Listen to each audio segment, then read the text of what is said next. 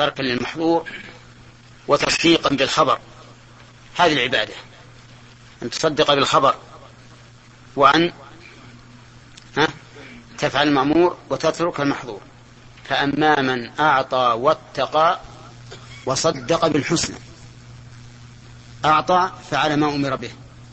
اتقى ما نهي عنه. صدق بالحسنى بالخبر فسنيسره لليسر نعم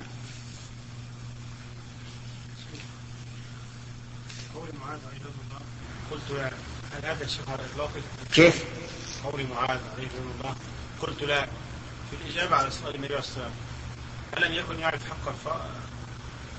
حق الله على العباد أم أنه أراد أن يعني كان في مجلس مع المعلم أو الرسول عليه السلام أراد أن يستزيد.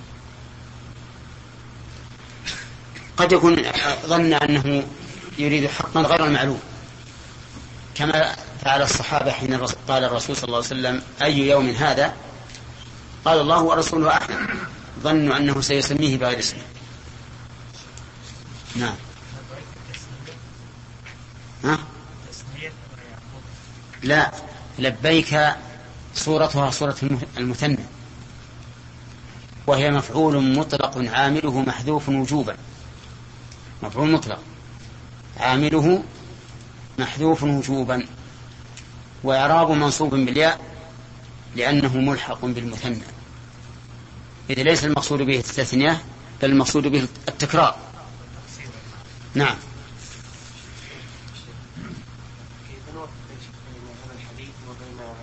معتقد أهل السنة والجماعه ان اصحاب الكبائر تحت المشيئه نعم. الله عذبهم ان إي. هذا حق الله لا يعذب إي لكن اقرأ الحديث يا عبد الله. أن يعبدوه ولا يشركوا به شيئا. وفاعل كبيرة. ما عبد الله. لأنه عصى الله تعالى بكبيرته. فهذا شرط ثقيل ليس بالأمر الهين. أن يعبدوه لا يشركوا به شيئا. نعم. حدثنا عمر بن حفص. قال حدثني أبي قال حدثنا أبي قال حدثنا الأعمش قال حدثنا زيد بن وهب قال حدثنا والله أبو ذر بالربدة. قال كنت أمشي مع النبي صلى الله عليه وسلم في حرة المدينة عشاء. استقبلنا أحد فقال يا أبا ذر ما أحب أن ما أحب أن أحد لي ذهبا.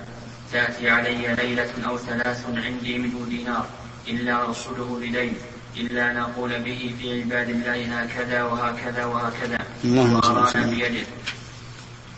ثم قال يا أبا ذر قلت لبيك وسعديك يا رسول الله. قال الأكثرون هم هم الأقلون إلا من قال هكذا وهكذا ثم قال لي مكانك لا تبرح يا أبا ذر حتى أرجع. فانطلق حتى غاب عني فسمعت صوت فسمعت صوتا فخشيت أن يكون عرض لرسول الله صلى الله عليه وسلم. فأردت أن أذهب ثم ذكرت قوله ثم ذكرت قول رسول الله ثم ذكرت قول رسول الله صلى الله عليه وسلم لا تبرح فمكثت قلت يا رسول الله سمعت صوتا خشيت أن يكون عرض لك ثم ذكرت قولك فقمت. فقال النبي صلى الله عليه وسلم ذاك جبريل اتاني فأخبرني. فأخبرني أنه من مات من أمتي لا يشرك بالله شيئا دخل الجنة. قلت يا رسول الله وإن زنى وإن سرق؟ قال وإن زنى وإن سرق. قلت لزيد إنه بلغني أنه أبو الدرداء. قال أشهد لحدثني أبو ذر أبو ذر بالربذة قال الأعمش وحدثني أبو صالح عن أبي الدرداء عن أبي الدرداء نحوه وقال أبو شهاب عن الأعمش يمكث عندي فوق فوق ثلاث. الله أكبر. هذا الحديث أيضا فيه الإجابة بلبيك وسعديك وفي هذا دليل في الحديث أيضا من الفوائد أن أنه يجوز الإقسام على الشيء دون أن يستقسم للتأكيد. لقول ابن وهب حدثنا والله أبو ذر. وأكد هذا أيضا في قوله بالربذة. فأقسم الحجاج وذكر المكان. إزالة للشبهة التي أشار إليها في آخر الحديث وهو أن المحدث بذلك أبو الدرداء. مع أن أبا الدرداء قد روى نحوه عن النبي صلى الله عليه وسلم. وفي هذا الحديث أيضا دليل على جواز المشي ليلا. لأن أبا ذر مشى هو النبي صلى الله عليه وسلم عشاء. ولكن ما حاجتهما الله أعلم قد يكون آه، كما يفعل بعض الناس في أيام الصيف. يخرج هو وصديقه إلى خارج البلد. للتبرد والتمشي كما كان الناس يفعلونه من قبل. أما الآن فقد انشغل أكثر الناس بالبيوت. وفي أيضا دليل على خطر المال. خطر المال. ولكن الخطر يكمن فيما إذا كنزه الإنسان. أما إذا أنفقه ها هنا وها هنا في مرضات الله عز وجل فنعم المال الصالح عند الرجل الصالح. وفيه دليل أيضا في الحديث دليل على حسن امتثال أمر الصحابة رضي الله عنهم وعدم تسرعهم. وإلا فإن مقتضى الحال أن يسارع أبو ذر لإنقاذ النبي صلى الله عليه وسلم لأنه ذهب عنه ليلا وسمع صوتا. وخاف على النبي عليه الصلاة والسلام لأن النبي صلى الله عليه وسلم مقصود. في المدينة المنافقون أعداء للرسول عليه الصلاة والسلام. لكن لحسن امتثالهم لأمر الرسول صلى الله عليه وسلم لم يبرح مكانه وبقي. وفيه دليل على مدح الثبات وعدم التسرع وأن ينظر الإنسان إلى العواقب. والغايات لا إلى البدايات وإلا لو فرض أن الرسول صلى الله عليه وسلم عرض له عارض فهل يقال إن أبا ذر ملوم على عدم فزعه؟ أو لا؟ نقول لا. فينبغي للإنسان أن يكون ثابتا في أموره. غير متسرع. وفيه أيضا دليل على فضيلة التوحيد وحسن عاقبته وهو أن, أن من مات من أمة الرسول صلى الله عليه وسلم لا يشرك بالله شيئا دخل الجنة. وهذا الحديث مقيد فيما سبق. يعني من مات يعبد الله لا يشرك به شيئا. فإن شئت فقل إنه مطلق محمول على المقيد وإن شئت فقل إن نفي الشرك يدل على أصل العمل. لأنه لو لم يكن عمل لكان عدم والعدم ليس بشيء حتى يقال إنه أشرك فيه أم لم يشرك. بالكم لهذه النكتة. لأن كثيرا من الناس يظنون أن هذا الحديث يدل على أن الإنسان يدخل الجنة وإن لم يعمل شيئا. وهذا خطأ خطأ عظيم. خطأ في الفهم. لأننا نقول في الجواب عن هذا الحديث الجواب عن هذا الحديث من أحد وجهين. ما هما. إما أن يحمل على المقيد. وهو حديث من؟ معاذ بن جبل. حق الله حق العباد على الله أن لا يعذب من يعبده لا يشرك به شيئا. هذا واحد. وإما أن يقال إنه لا حاجة إلى الحمل لأن هذا الحديث يتضمن العمل. من أين فهمنا يتضمن العمل؟ ها؟ من قوله لا يشرك. لأنه لولا أن هناك عمل عملا ما صح أن يقال لا يشرك. لأن عدم العمل إيش؟ عدم. والعدم ليس بشيء حتى يشرك به أو لا يشرك. وحينئذ يكون هذا الحديث دالا على أنه ها على أنه هناك عمل لكن بدون لكن بدون إشراك. ثم إن قوله صلى الله عليه وسلم دخل الجنة لا يمنع من أن يعذب بقدر ذنبه إن كان مستحقا للعذاب. لأن من مآله الجنة قد ها قد يعذب قبل الدخول.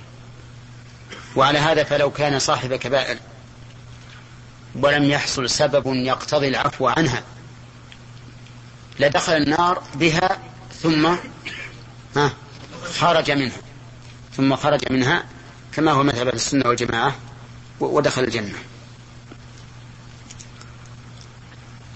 وفيه دليل على زهد النبي صلى الله عليه وسلم في الدنيا.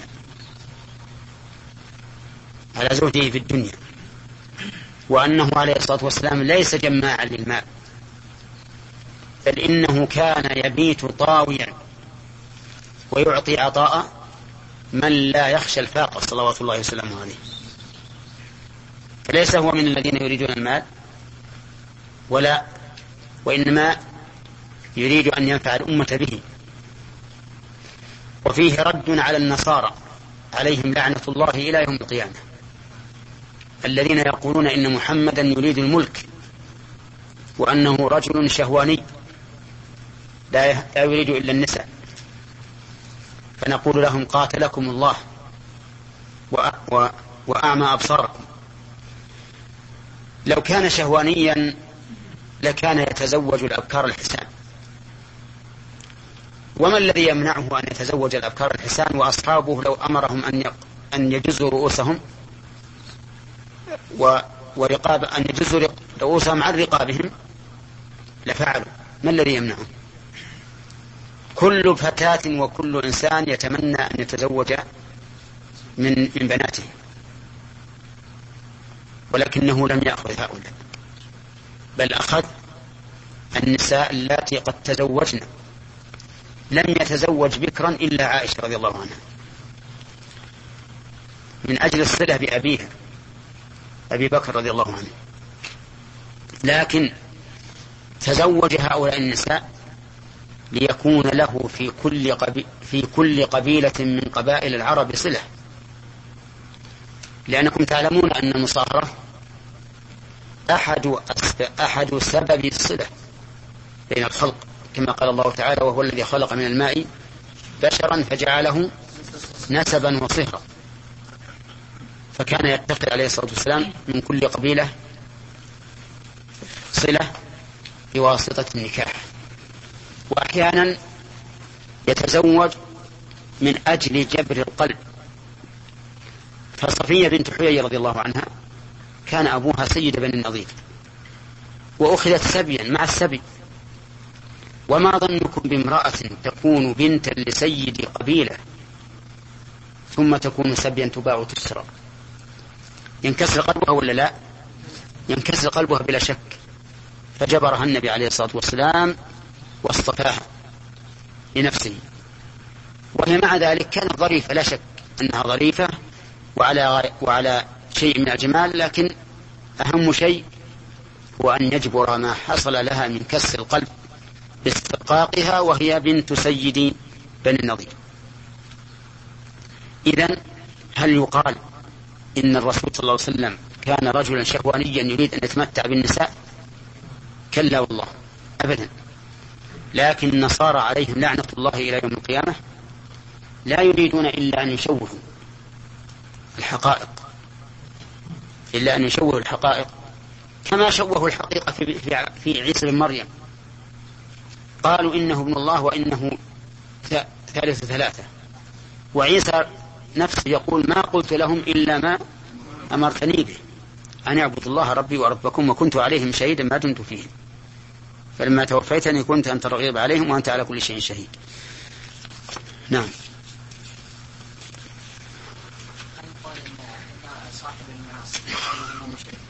نعم. لا. عندنا إشراك. عام وإشراك خاص. الإشراك الخاص أن يتخذ مع أن يتخذ الإنسان مع الله شريكا والإشراك العام اتباع الهوى. وبهذا المعنى يمكن أن نقول جميع المعاصي شرك. قال الله تعالى فرأيت من اتخذ إلهه هواه. لكن الشرك الذي يتكلم الناس عليه والذي لا يغفره الله هو الإشراك الخاص أن يتخذ مع الله تعالى شريكا في, في, في العمل. أو العبادة. نعم.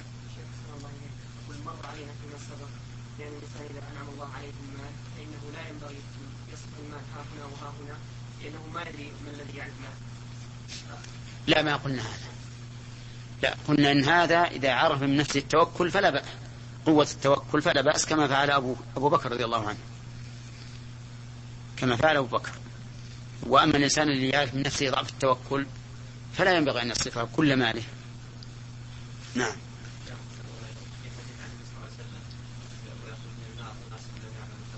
نعم. لا ما ما في إشكال. إشكال من أي من أي ناحية؟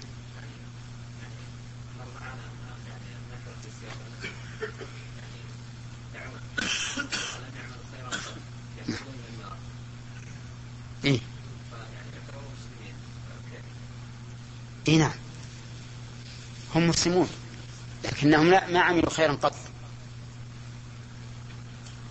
إما لأنهم معذورون لعدم علمهم بالإسلام وإما لكونهم ماتوا قبل أن يتمكنوا من العمل وإما لكونهم آه، لم يعملوا خيرا قط مما مما لا يخرج من الإسلام. وأما ما يخرج من الإسلام ترك كالصلاة فهذا دليله خاص فيقضي على هذا العام. نعم.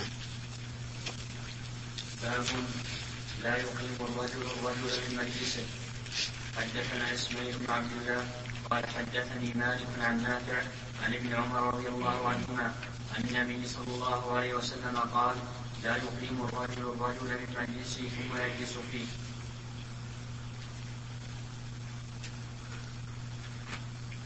نعم. اللي بعده. باب إذا قيل لكم تفسحوا في المجلس فافسحوا يفسح الله لكم. وإذا قيل انشزوا فانشزوا. حدثنا خلاد بن يحيى قال حدثنا سفيان. قوله تعالى إذا قيل لكم تفسحوا في المجالس فافسحوا يفسح الله لكم. تفسحوا يعني اجعلوه فسحة ومتسعا ويفسح الله لكم يعني يوسع المجالس التي تفسحتم فيها. فإذا ظننتم أن هذا المكان لا يأخذ هذا الداخل وتفسحتم فإنه يأخذه. ولا يكون هناك ضيق. ويحتمل أن يكون المراد يفسح الله لكم ما هو أعم. يعني يفسح الله لكم في صدوركم وفي أموالكم وفي أولادكم. ويكون الجزاء أكثر من من من العمل. وما ذلك على الله بعزيز. وإذا قيل انشزوا انشزوا يعني ارتفعوا وقوموا. فانشزوا قوموا. سواء قال لك قم واخرج من البيت أو قال قم من هذا المكان إلى هذا المكان. لأن من الأدب أن يكون الإنسان في حكم المضيف. وعند العامة مثل. صحيح. يقولون الضيف بحكم المضيف. فإذا قال المضيف قم عن هذا. كن هناك. لا تقول والله تأنف. تكون من مكاني. بعض الناس اللي قالوا قم راح هناك؟ قال في أمان الله وراح عن البيت كله. ليش؟ لماذا؟ قال لأنك هذا طرد. ما هو طرد يا أخي. أنا بنظم المجلس. بنظم المجلس بنزل كل إنسان منزلته. أنت إنسان صغير شاب يجي ناس كبار يستحقون هذا المكان. فإذا قيل لكم انشزوا فانشزوا. وإذا قيل انشز عن البيت كله اطلع. انشز. يقول والله يا أخي سهرتني. الساعة 12 من الليل ما بقي إلا ثلاث ساعات أربع ساعات إلا أربع الفجر. قم. اطلع. يطلع ولا ما يطلع؟ يطلع. إذا قيل انشزوا فانشزوا طيب. وإذا قرأ عليك الباب وقال وقيل له ارجع. ارجع ما فات عندك. ها؟ يرجع. سبحان الله العظيم. قال الله تعالى إذا قيل ارجعوا فارجعوا. هو أزكى لكم. هو أزكى لكم. يعني هذا زكاء بينما يظن الإنسان هذا غضاضة وضعه لنفسه. يكون هذا زكاة له. ورفعة ونمو. فالحاصل أن الآداب الإسلامية سبحان الله يعني تجعل الإنسان دائما في سرور يعني لو أخذ الإنسان أخذته العزة بالإثم فقيل قمها عن هذا المكان إلى هذا المكان وزعل وصار بخاطره يبقى منقبضا منقبضا متأثرا. لكن إذا علم أن الله يقول إذا قيل لكم انشزوا فانشزوا وقال أنا ما قمت إلا امتثالا لأمر الله. ومحتسبا الأجر على الله له أجر. له أجر. ينقلب هذا الاكتئاب إيش؟ سرورا وانشراحا. يعني الإسلام ولله الحمد يريد من الإنسان أن يبقى دائما في انشراح. كذلك إذا قيل تفسح. قال هذا الله يضيق عليه بيضيق علينا. إذا قال تفسح توسع. يفسح الله لكم. هذا الذي تظنه من الضيق سوف يكون سعة سعة في الصدر سعة في المجلس سعة في الرزق سعة في كل شيء. يفسح الله لكم عام. أيضا في الرجوع وكيف أطلق عليه ويقول لي أرجع يقول يا أخي هذا أزكى. هذا اللي فيه الزكاة. قد أفلح من زكاه هذا من تزكية النفس. فتبقى مسرورا ولا ولا منقبضا؟ تبقى مسرورا. أنا أنا إذا علمت بأني إذا رجعت حينما يقال لي ارجع إن هذا زكاة. سوف أبقى مسرورا بهذا. وهكذا دين الإسلام ولله الحمد يريد من الإنسان أن يكون دائما في انشراح. لأن الانشراح يوجب السرور وانبساط النفس وتقبل كل شيء وتحمل كل شيء. لكن ضيق الصدر يوجب للإنسان أنه ما يتحمل. ما يتحمل. يمكن لو هاجر الإنسان بكلام لين صار ثقيلا عنده. نعم طيب هذا الحديث يقول لا يقيم الرجل الرجل من مجلسه ثم يجلس فيه. هذه من حيث النحو يجوز فيه يجلس الفتح والرفع. يعني ثم هو يجلس على الاستئناف أو ثم يجلس على أنها في معنى واو المعية. يعني لا يجمع بين الأمرين.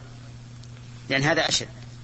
ولكن على رواية الرفع يكون النهي عن كل واحد من فراده. يعني لا يقيم الإنسان غيره مطلقا سواء جلس ولا ما جلس. ولا يجلس في مكان غيره. ولكن يسأل كثير من الناس أنا إذا جئت إلى يوم الجمعة وجدت نصف الصف الأول كلهم محمي. فيه عصا فيه منديل فيه كرسي مصحف. نعم في مسواك. بعد في مفتاح يمكن بعد. طيب وفي حذيان. هل أزيل هذه الأشياء أو لا؟ نعم. نقول أزيلها. ما لم أخشى فتنة فإن خشيت فتنة بيني وبين واضعها أو عداوة أو بغضة أو مسابة فترك الشر أولى من جلب النفع. وأنا إذا علم الله من نيتي أنني أريد الصف الأول ولكن منعني منه خوف الفتنة فإنه يكتب لي الأجر. يكتب لي الأجر. هذا بالنسبة لمن دخل ووجد هذه الأشياء. أما بالنسبة لمن وضعها فقد مر علينا مرات كثيرة بأن وضعها حرام وأنه لا عبرة بمن قال من أهل العلم إن وضعها حلال. فإن هذا القول ضعيف ضعيف جدا. إلا أننا استثنينا ما إذا كان الرجل في المسجد. ولكنه وضع هذا في مكان في الصف الأول وذهب إلى مكان بعيد ليتمكن من القراءة أو من الحفظ أو من مراجعة شيء من المسائل. يعني لغرض. لكن اشترطنا في هذه المسألة ألا لا هو هو في المسجد من أصل في المسجد ألا يتخطى الرقاب يعني أنه يلاحظ ويراقب مكانه. فإذا وجد الصف قد بلغه الصف الثاني مثلا قد بلغه فإنه يتقدم إليه ولا يتأخر.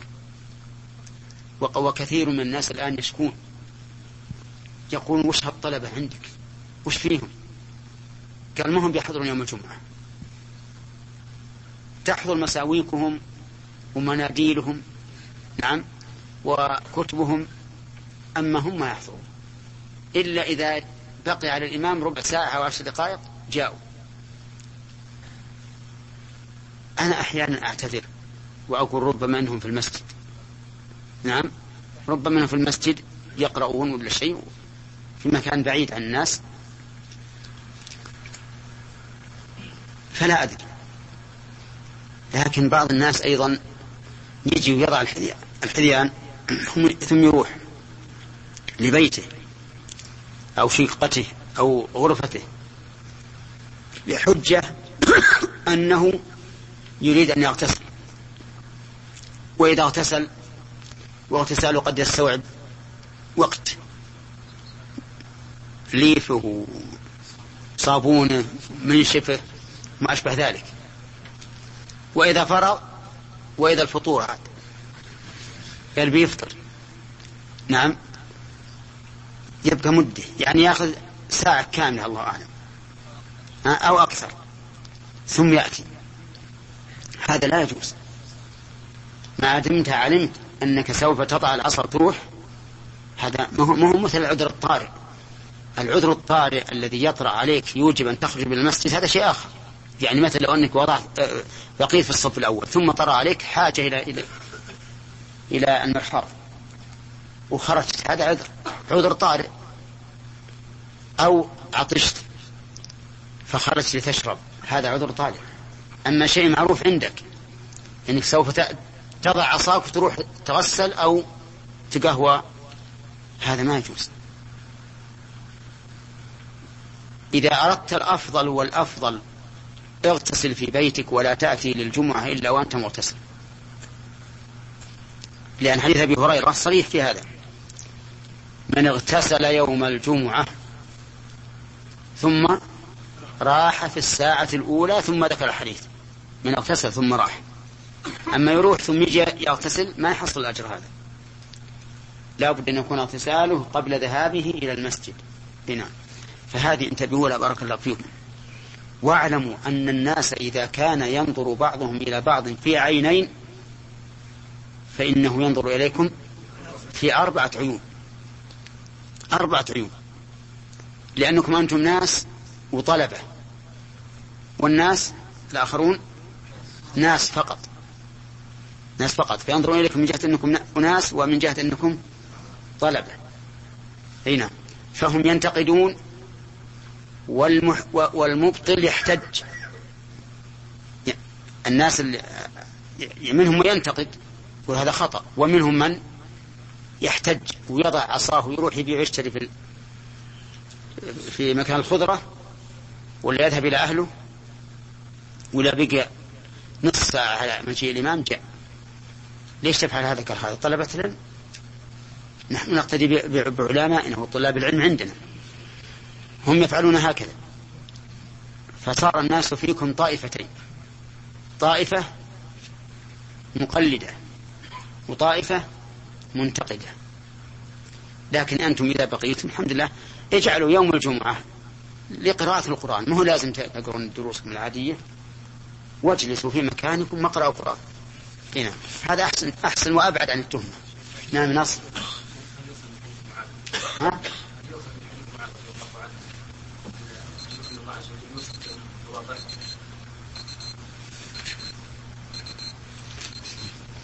تقولون في هذا؟ الله يقول المتكبر المتعالي المتكبر المتعالي كيف نقول ان ان الله متواضع؟ ها؟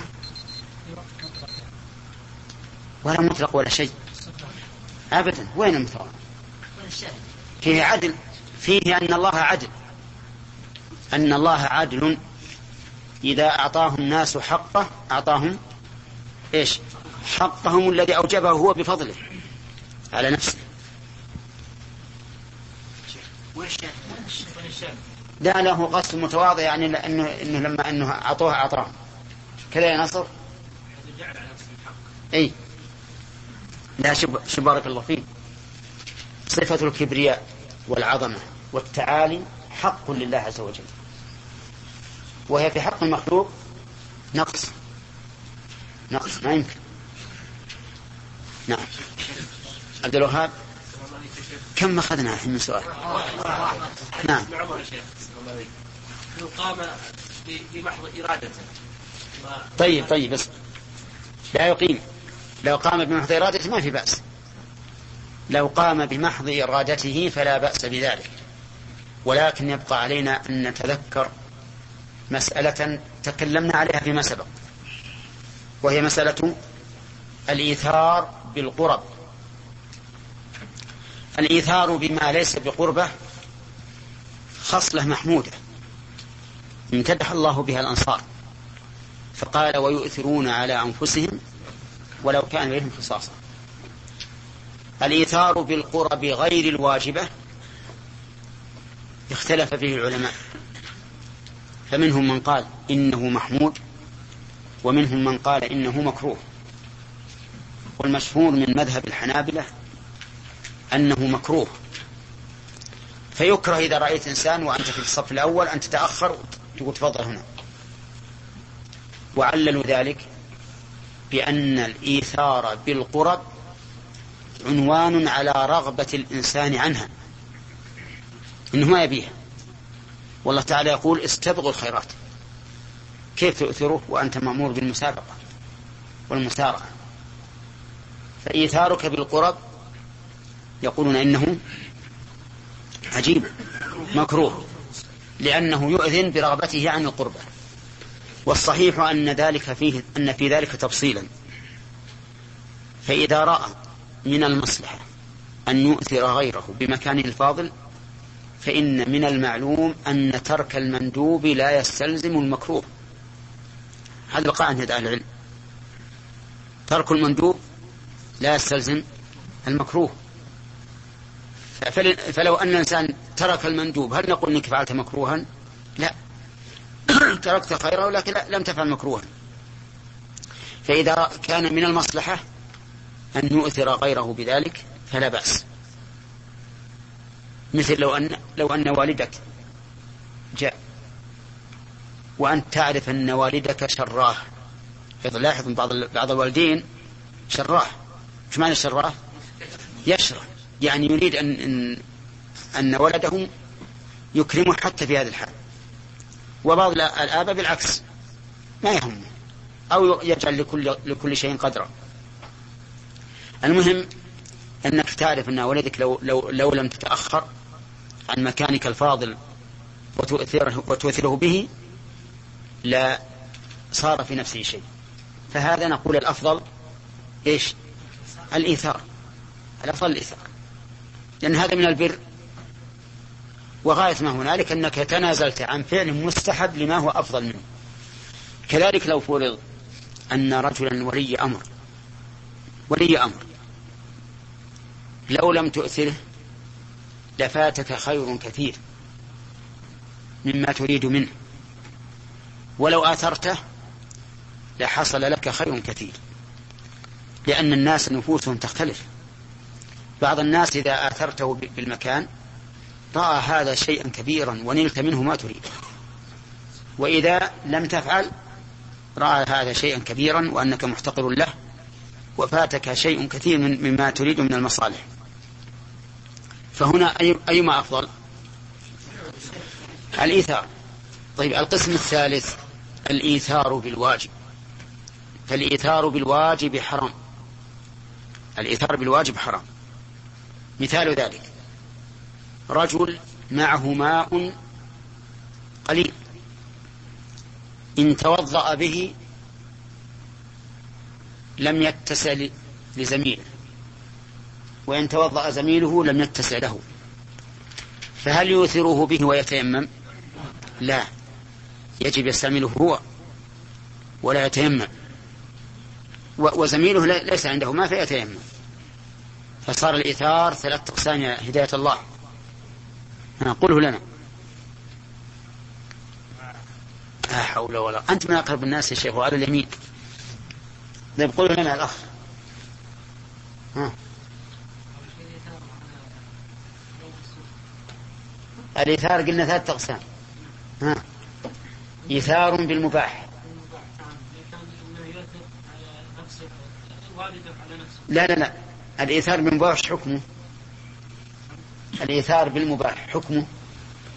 يعني هذا هو زين محمود عليه الإنسان.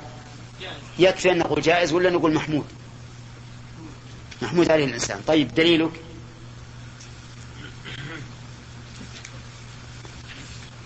طيب الدليل اترك أن رجل هذا تعليل. الدليل من القرآن والسنة.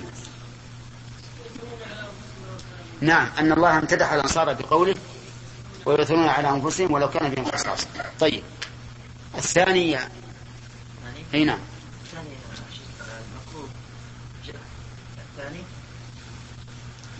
اصبر يا بن داود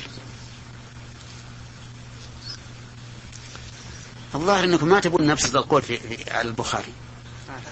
حتى ما أنتم فاهمين. نعم. ها. يلا يا شيخ. طيب يا عبد الرحمن.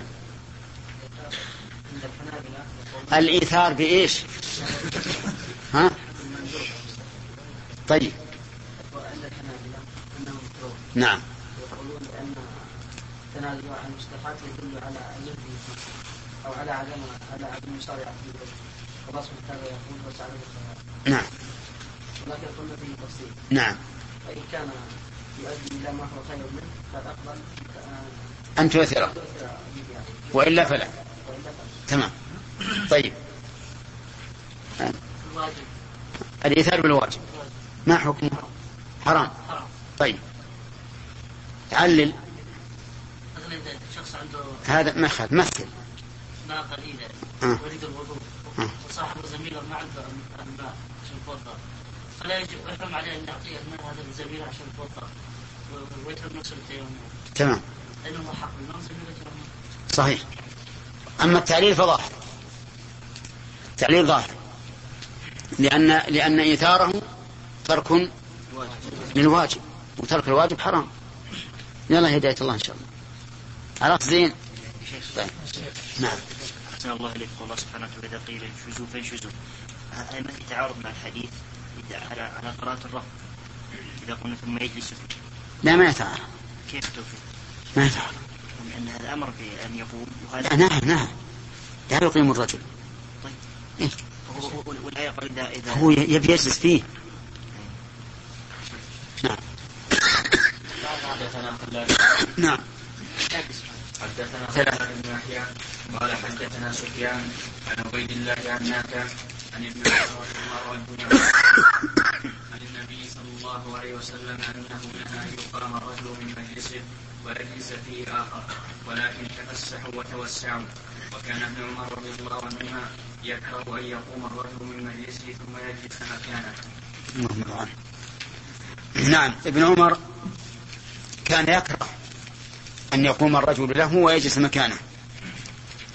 خوفا من أنه إنما قام حياء وخجلا. فإذا قام حياء وخجلا فلا تجلس. لكن إذا علمت أنه قام إكراما وأن نفسه منقادة لذلك فلا حرج عليك أن تجلس. عرفت لا؟ والحديث الآخر لفظه يغاير الأول لكن هو المراد الأول هو المراد.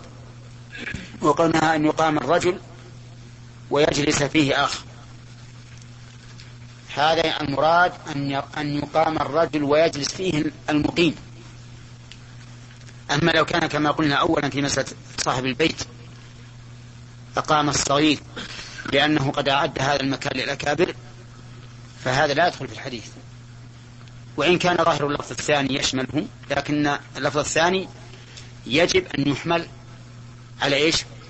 على اللفظ الأول وذلك لأن الحديث واحد والراوي واحد وهذا من تصرف الرواة. طيب ابن عمر كان يكره أن يقوم الرجل ويجلس هو, هو في مكانه. لماذا؟ خوفا من أن يكون الإنسان قام حياء وخجلا. فإذا علمت أنه قام حياء وخجلا فلا تقبل. ولهذا قال أهل العلم يحرم على الرجل أن يقبل الهدية أو الهبة إذا علم أن الواهب قد وهبها خجلا وحياء. عرفتم؟ ومن ذلك لو أنك رأيت مع أخيك قلما طيبا. والله هذا ما شاء الله قلم طيب وين لقيته؟ نعم أخبرني أشتريه. فقال هو لك تقبله ولا ما تقبل؟ لا تقبل. لا لا تقبل ما في حسب حال لو كان يريد أن يهديك لأهداك بدون أن يقول أن تقول هذا الكلام هذه لا تقبل. نعم.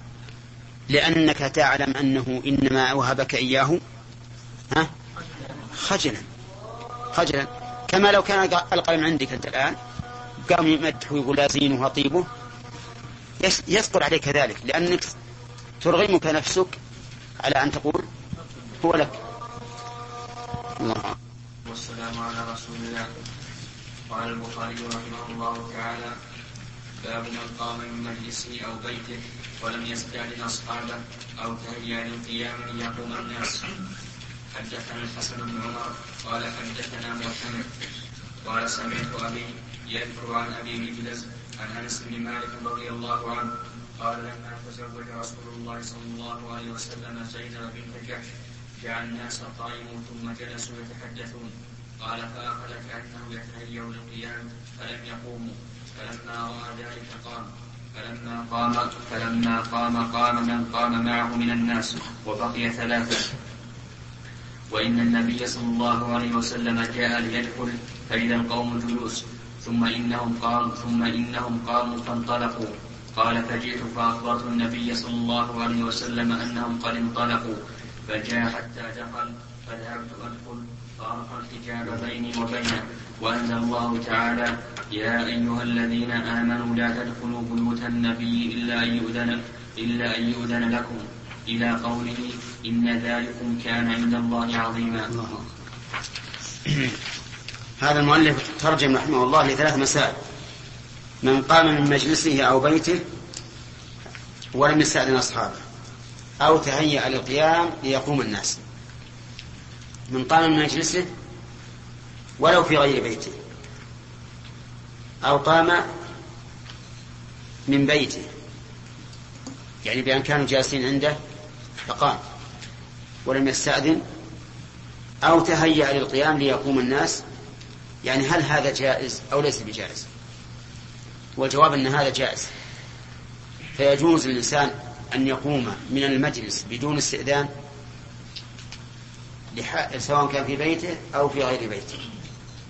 ويجوز أيضا أن يتهيأ للقيام من أجل لعل الناس يقومون. والتهيؤ للقيام إشارة إلى أنه يحب أن يقوم. وهو مثال. ويجوز أن يشعر الحاضرين بأنه يحب أن يقوموا بغير التهيؤ للقيام. مثل أن يغسل فناجيل القهوة يصفصفها نعم أو آه، يريق القهوة أو ما أشبه ذلك أو يصفط الفراش الفراش نعم أو مثلا يغلز أكثر اللمبات كهرباء. المهم أن يشعر الناس بأنه يحب أن أن يقوم. لا بأس. وأنا أذكر بعض الناس فيما سبق لما كان يستعمل السراج إذا أراد من إخوانه أن يقوموا قصر السراج لأن السراج يطول ويقصر فإذا لم ينفع أطفأ السراج. نعم؟ من أجل أن يقوم. فالمهم هو أن يشعرهم بأنه يحب أن يقوم. وإذا كان النبي صلى الله عليه وسلم وهو أحسن الناس خلقا فعل ذلك بنفسه فمن دونه؟ من باب أولى. آه، ولكن لو أنه لو أنه استأذن عندما أراد أن يخرج قال استأذن الجماعة. فهل يجوز هذا أو لا؟ الجواب نعم يجوز ولا حرج. بل إذا كان مع شخص كبير القوم وكانوا على أمر جامع فإنه لا يجوز أن يذهب بلا استئذان. يقول الله تعالى إنما المؤمنون الذين آمنوا بالله ورسوله وإذا كانوا معه على أمر جامع لم يذهبوا حتى يستأذنوه. لأنه إذا ذهب في الأمر الجامع الذي يكون من مصلحة الجميع بدون استئذان أفسد على هذا المجتمع اجتماعه وصار شبيها بمن يتولى من الجهاد يوم الزحف. أما المسائل الدعوات العامة العادية فلا بأس أن يقوم بدون استئذان. نعم. وسؤالك تعليق على كلام الأخ فيصل. نعم. ذكر الأخ فيصل خير القرون قرن رسول الله صلى الله عليه وسلم؟ نعم. بلا شك إنه كان اخرهم آه، أبو بكر وعمر نعم. وكان عبد الله بن عمر رضي الله عنهما كان يقول يوشك أن تنزل عليكم حجارة من السماء. أو ابن عباس. أو ابن عباس. نعم. يوشك أن تنزل عليكم حجارة من السماء. أقول لكم قال قال رسول الله فتقولون قال أبو بكر وعمر؟ نعم. الكريم تود مؤسسة الاستقامة الإسلامية للإنتاج والتوزيع في عنيزة والتي قامت بتسجيل